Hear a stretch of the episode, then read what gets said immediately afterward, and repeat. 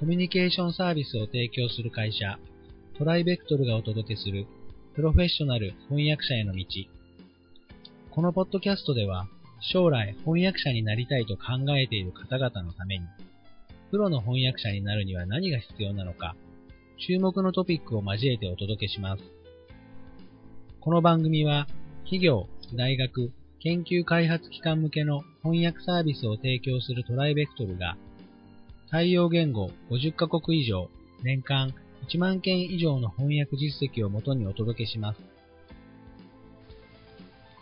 えー、皆さんこんにちは。トライベクトルの矢柳です。えー、今回からですね、えー、皆さんからいただいた質問やですね、えお客様からいただく質問などですね、え Q&A の方式でですね、一つ一つ、え丁寧に私たちの方でお答えしていきたいと思います。え前回までのですね、翻訳会社の業界えー、翻訳会社や業界に関してのお話とは少し、えー、毛色は変わるんですけれども、えー、皆さんの役に立てればなと思いますので、えしっかり聞いてみてください。え今回はですね、えーと、富山さんの方にあのまた回答という形で、えお答えいただきたいと思いますので、富山さんよろしくお願いします。よろしくお願いします。えー、それでは早速なんですけれども、えー、まずですね、えー、リスナーのですね、皆さんからいただいた質問の方、えご紹介したいと思います。えー、翻訳者になるにはですね、なんといっても絶対的な読書量が必要だというふうに言われますが、えー、一体どんなものを読んだらいいのでしょうかというご質問なんですけれども、えー、富山さんこちらに関してはいかがでしょうか？はい、よく聞かれる質問です。この講座の前半で何といっても絶対的読書量が不可欠と申し上げましたので、よく覚えていただいて嬉しく思います。はいえ若い学生さんはマニュアルにとても慣れています。TOEIC で点を上げる教本とか、はい、英検に受かるための教本とか、はい、まず教本を読む習性があるようなんですね。すねうん、なんですが、翻訳者というのは幅広い知識が必要なので、はい、ハウツー本ばかり読んでいては英語力、翻訳力はつかないんです。うん、それやはり活字を読まなければなりません。なるほど。で、幅広い知識という面では、まず新聞。新聞。それから、えー、小説。はい。それから自分の興味を持てる何らかの分野の、うん、まあ、専門書。なるほど、ね、こういったところになると思います。はい。あのー、新聞って今、なかなか読まれないと思うんですけど、はい。何かこう参考になるものとかあるんですか？はい。これはぜひお試しいただきたいんですけれども、はい、何も紙で読む必要はないんです。ほうほうもうあの今はネットが発達していますので、はいえー、ニュース速報でも例えばニューヨーク・タイムズ紙の電子版を引用したりしますよね。はいはい、そうですね。でそれで、えー、まあ、どこでもいいんですけど、例えばフィナンシャル・タイムズですとか、はい、CNN とかのはい、あのメルマガサービスに登録するといいと思います。なるほど。で、登録すると好きな分野を選べるんですね。はい。FT ですと、まあ、メディカルとかあの特殊な化学素材とか、はい、いろんな分野に分かれているので、はいはい、好きな分野をいくつか選んで登録するとそれに関係するニュースをピックアップしてメルマガで送ってくれるんです。あそうなんですね、はい、でヘッドラインを読んでさらに詳しく読むためにはそこに載ってる URL をクリックすると、その記事が読めます。うん、なるほど。なので、メルマガに登録すれば、少なくとも1日に3つぐらいの記事は読めるっていうことになるので、なるほどですね。これはぜひお勧めしたいと思いますね。なるほど。じゃあ、まずはもう新聞っていうところ、まあ、その、固定概念を壊して、はい、まずメルマガ登録するというところからでも全然いいですね。はい、英米の新聞社の電子版をぜひ見てみてください。なるほど。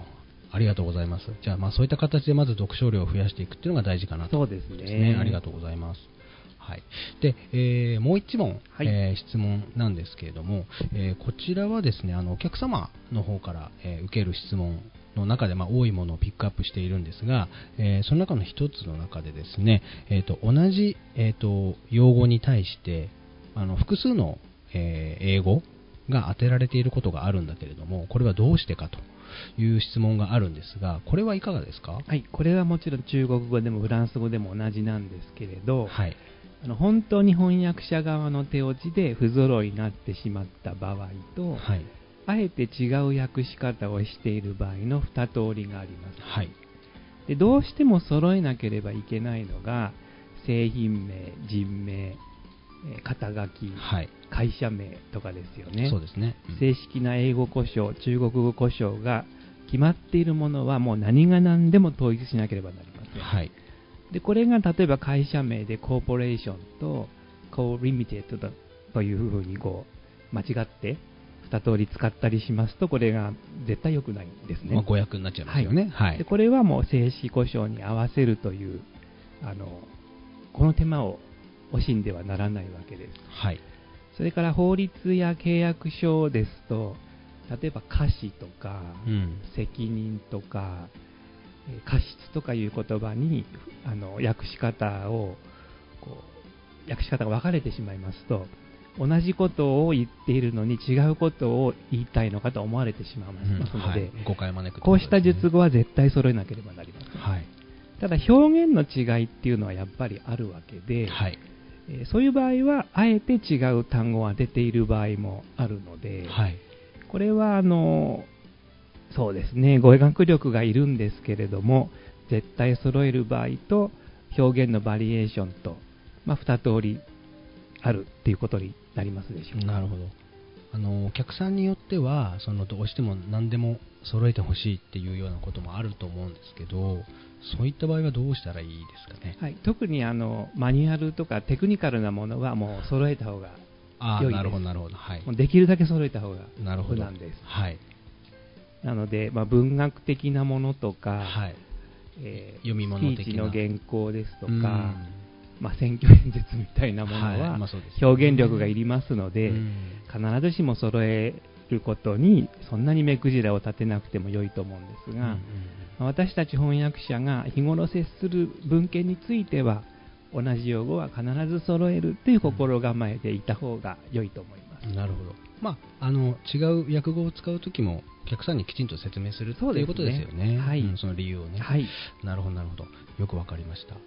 えーそれではですね、今回はですね、まあ、この2つに関して、えーお答えさせていただきました。えーまた次回からですね、えーいろいろな質問があいただいてますので、えー一つ一つ順番にお答えできればなというふうに思います。えーまた次回もよろしくお願いします。よろしくお願いします。ありがとうございました。ありがとうございます。ここで弊社からのお知らせです。2017年6月12日、26日、7月10日の3日間、翻訳の専門学校のフェローアカデミー様において、弊社の遠山が日英アート翻訳というテーマで講義を行います。すでに応募は締め切られておりますが、応募が殺到しているそうで、期待の高さが伺える講座となっております。昨今のインバウンドブーム、そして弊社の得意とするアート翻訳についてお伝えいたしますので、ご参加される方はぜひ楽しみになさっていてください。今回のポッドキャストはいかがでしたでしょうか？ご質問やお問い合わせはいつでも弊社ウェブサイトからご連絡ください。